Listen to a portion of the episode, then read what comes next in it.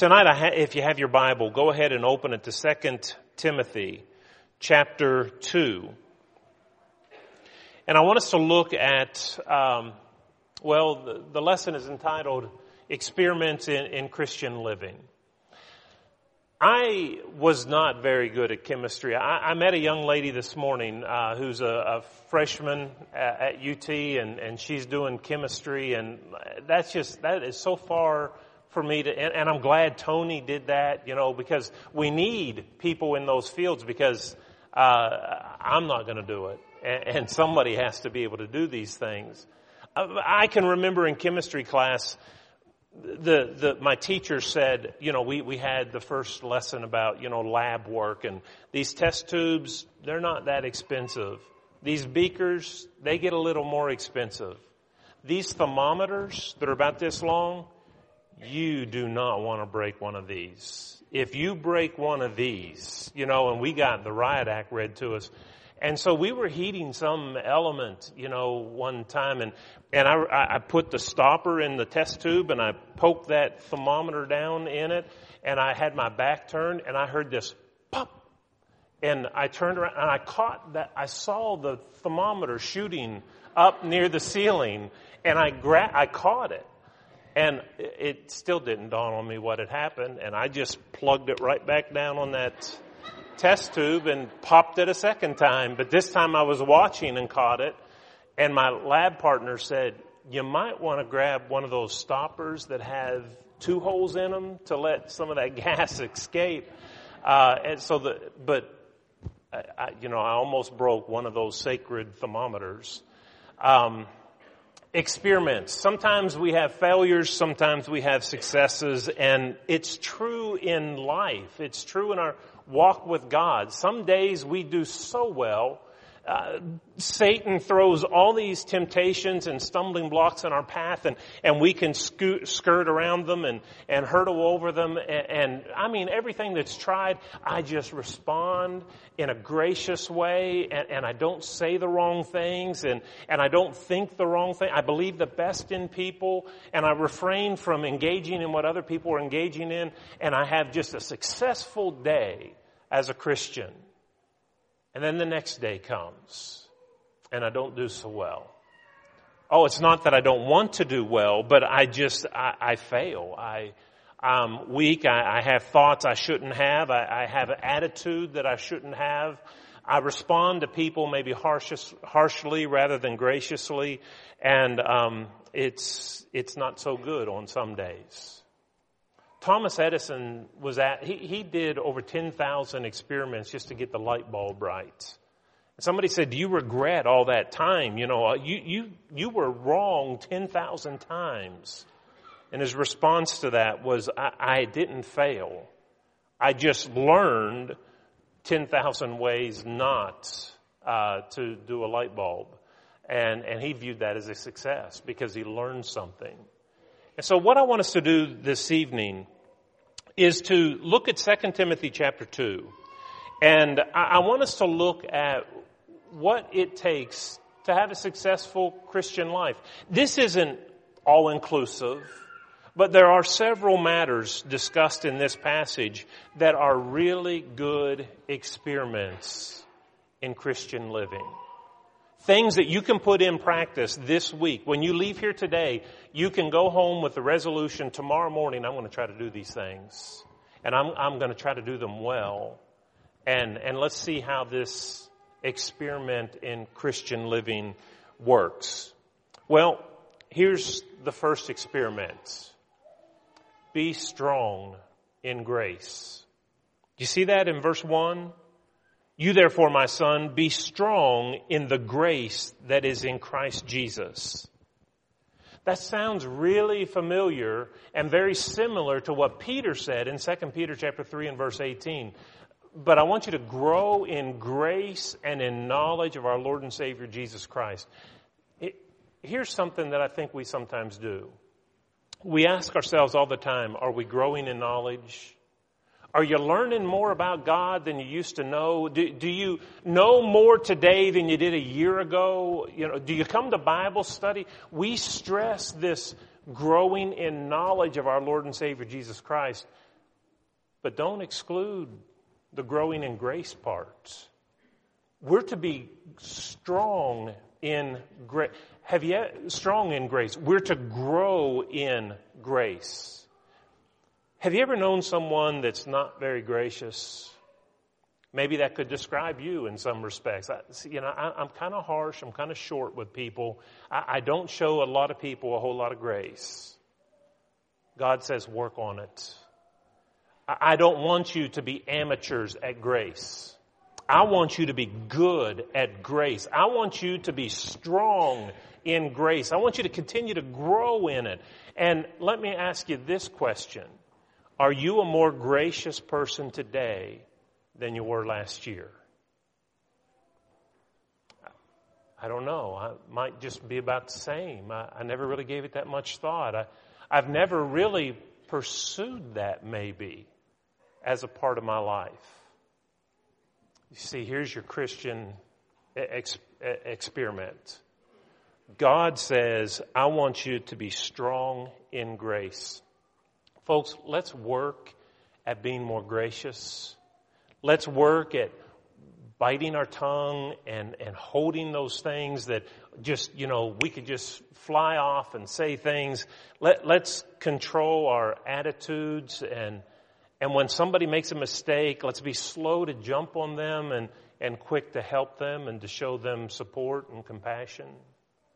Grow in grace. Be strong in grace. You don't just wake up one day and, and decide to be that. It's a Christian exper- experiment. You get better at it the more you do it. And so, you know, when I wake up tomorrow, how am I going to treat those folks I work with? How am I going to treat those guys at school? How am I going to treat my family when I'm asked to do things that I don't really want to do? The Lord says, I want you to grow in grace. I want you to be strong in it, not just dabble in it. I want you to excel in grace, which is in Christ Jesus. So be strong in grace. Work on that. Experiment in that and see if you won't be a better person as you master that. Here's a second thing that I find in 2 Timothy. If you look in verse 5, he says, follow the rules. Look at verse 5. Any, if anyone competes in athletics, he is not crowned unless he competes according to the rules if we want to be, uh, you know, in some sport, an athletic event, uh, there are rules you, you have to live by. And if you don't live by those rules, you don't win. You get penalized. I think it's interesting that the apostle Paul, because here's what you hear people do. Yes, grow in grace, be strong in grace. We need to be gracious people. That's the problem. There's not enough grace in the world. And, and almost to the point where people don't have any use for rules um, you know, being a stickler for rules is seen somehow in opposition to being gracious and, and to demand certain things of people in terms of obedience. That just doesn't cut it with grace. I, I believe in a gracious God, and I think you're just too uptight about the rules. In this passage, Paul commands both. I want you to be good at grace and I want you to follow the rules. They're not opposed to each other. I've heard people say that we're not under uh, any kind of law today because we're under grace. Well, you know, that, that statement doesn't really even make sense. Because why would you need grace if there was no law? You see, law and sin is a violation of law. And if there is no law, then there is no sin. If there's no sin, you don't need grace. The very fact that grace is needed today says that there are rules, that there are laws that we must be obeying. And because of our disobedience to those laws, we are in need of grace. But I want us to learn to respect the rules that God has given. There are some things that God just simply said, no, don't do it. Flee from it. And oftentimes they're the things that we want to flirt with. They're the things that catch our eye. They're the things that stir our, our passions and our lusts. And God says, don't do it. We can't just walk uh, straight on in and do it anyway and, and ignore the rules, uh, counting on God's grace. And the Apostle Paul said, listen, if you're going to be crowned, you have to play by the rules. If you want to go to heaven, yeah, you have to follow the rules. And there are rules that God has given us. In 2010, I just, this stands out in my mind because I was amazed at this guy's honesty. In 2010, there was a guy by the name of Brian Davis. He's a, a British golfer on the PGA Tour. He has never won. And he said, my goal in life is to win a tournament on the PGA Tour. He's come in second place five times, but he has never won. In 2010, he was tied for the lead and was in a playoff hole with Jim Furyk, and he had hit his ball in a bunker, and he was, just had to chip out up onto the green. And, you know, if your ball's in a bunker, that means you can't ground your club. Your club can't touch anything before it hits the ball. And he said, you know, I, I was standing there and I back, in my backswing, out of the corner of my eye, he said, I was pretty sure that I hit a blade of grass and I think I saw it move. And he charged himself a penalty stroke and lost because of it. The, the cash prize was a million dollars. I don't know that anybody would have ever seen that, that little twig move, that piece of grass move. But he said, I could never keep a million dollars and say that my one, you know, I've achieved my goal of winning a PGA tour when deep down I knew that it wasn't according to the rules. That's honesty and integrity. This is a man, though, that respected the rules, even if it cost him. I know people will find themselves in life situations where the Word of God says this and their life is this, and so they start trying to wiggle and find loopholes and, and argue with it and ignore it and, and try to explain it away. What we need to do is experiment in Christian living. Follow the rules. Don't argue with them. Don't try to get around them. Just do what they say you see, the rules are important. In fact, if you have your Bible, just flip it over there to 1 Timothy chapter 4, and I want you to see verse 16, which seems so foreign to so many people in our culture today. Because he said, take heed to yourself and to the doctrine. Continue in them, for in so doing, you'll save both yourself and those who hear you. Is doctrine important? Are the rules that God gave us, are they really important? Or is it all just about this feeling of love and, and, um, you know, sincerity and, and there's more to it, isn't there? He said, by abiding by the rules, by living according to the doctrine of Christ, you'll save your soul. So as we go forth this week, I, I want you to do two things. I want you to experiment.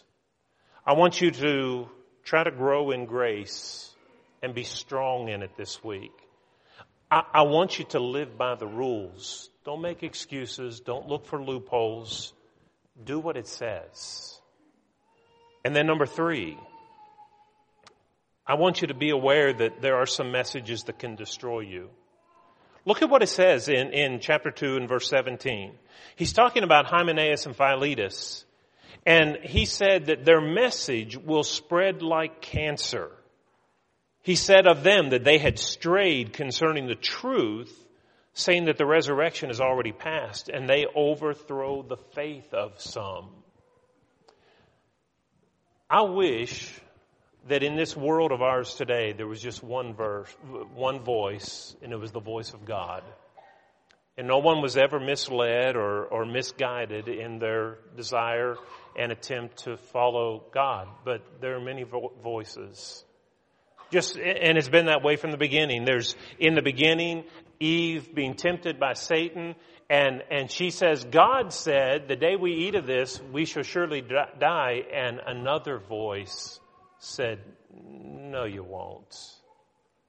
She followed the wrong voice. There are other voices in our culture today that will keep you out of heaven if you listen to it. I, I remember I mentioned golf just a minute ago, but I remember when one of the golfers that are on the P, that's on the PGA Tour had all kind of uh, family problems, had been unfaithful to his wife, and all kind of fallout resulted from that. And and I remember a rather well known person in our culture was on a news show. And he said, well, here's my advice to this man who's just been caught in all this infidelity. He said, divorce your wife and have a good time. And that was his advice. Folks, that's the wrong voice. That's not what he should be listening to. That's not what the Lord would say. There are voices out there, even coming from pulpits, that you can't trust. You remember what uh, Peter said in, in 2 Peter chapter 2 and verse 1 he said that there are those who are teaching false, false teachers who are teaching destructive heresies. First John chapter 4 and verse 1 says there are many false prophets that have gone out into the world and, and therefore we need to try the spirits to see whether they are of God. You can turn your television on and you can listen for yourself. And, and you can see guys dressed up in suits and they act as though they have your best interest in mind, but what they tell you isn't the truth. What they tell you is a destructive message if you follow it. An experiment in Christian living is to acknowledge there are some things that I better double check and I should not just blindly follow. I need to be on guard. I need to be aware that not every voice is the voice of God. And so I need to be engaged. What, what do I believe and why do I believe it? And is it, does it come from God or does that come from man? That's part of this experiment in Christian living. Knowing who said what, by whose authority do we believe and practice what we believe and practice. And then here's the last point I want to share with you tonight. And it's summed up in, uh, and I'll just say it this way, avoid silly arguments. In 2 Timothy chapter 2 and verse 14, he says, remind them of these things, charging them before the Lord not to strive about words to no profit, to the ruin of the hearers. People can fuss and feud and argue and be cantankerous with each other to the point that the world just walks away. It ruins those who hear this kind of argumentation, this back and forth bickering. People say, I, I don't, I don't need any of that. I get enough of that at home. I get enough of that at work. You know, I want to come to a church that, that is trying to follow God, not fighting about every little thing. And if you think that point's not being driven home in this chapter, look at there in verse 14, but look also in verse 16. But shun profane and idle babblings, for they will increase to more ungodliness. And doesn't that happen? You get to arguing about things that are of no consequence, and pretty soon people get hot and their attitudes and they get wrong headed, and pretty soon things are said and thoughts are thought that lead to ungodliness. But he's not done. Look also at verse 23. But avoid foolish and ignorant disputes, knowing that they generate strife. But again, he's not done. Look at verse 24. And a servant of the Lord must not quarrel but be gentle to all, able to teach, patient in humility, correcting those who are in opposition. Now, I think it's important to read that verse 25 because he's not saying that we can never have a disagreement. In fact, he tells us to, in a humble way, oppose those who are in error. But we should lose a taste for an argumentative spirit. I'll have to admit, when I got out of school, you know, I felt like I had spent four years kind of sharpening my sword and, and I was ready to do battle. You know, and, and I probably had sometimes the wrong attitude. I went looking for a fight. Um, and I, I, tried to find people and, and set them straight. Through the years, and again, I think it's part of this Christian experience. I, have lost a taste. I'm not saying that I won't stand up for the truth and that we shouldn't defend the truth and, and all that. I, of course we should. That, that's what I, that's why I'm here today. But these needless fusses, this quarrelsome spirit, th- this willingness and, and, well, a sense of satisfaction and joy to just mix it up with people and argue. I've lost my taste for that. I've seen what it can do. I've seen how that it has consequences and it's not just about two people in a scrap. It's fallout that affects children.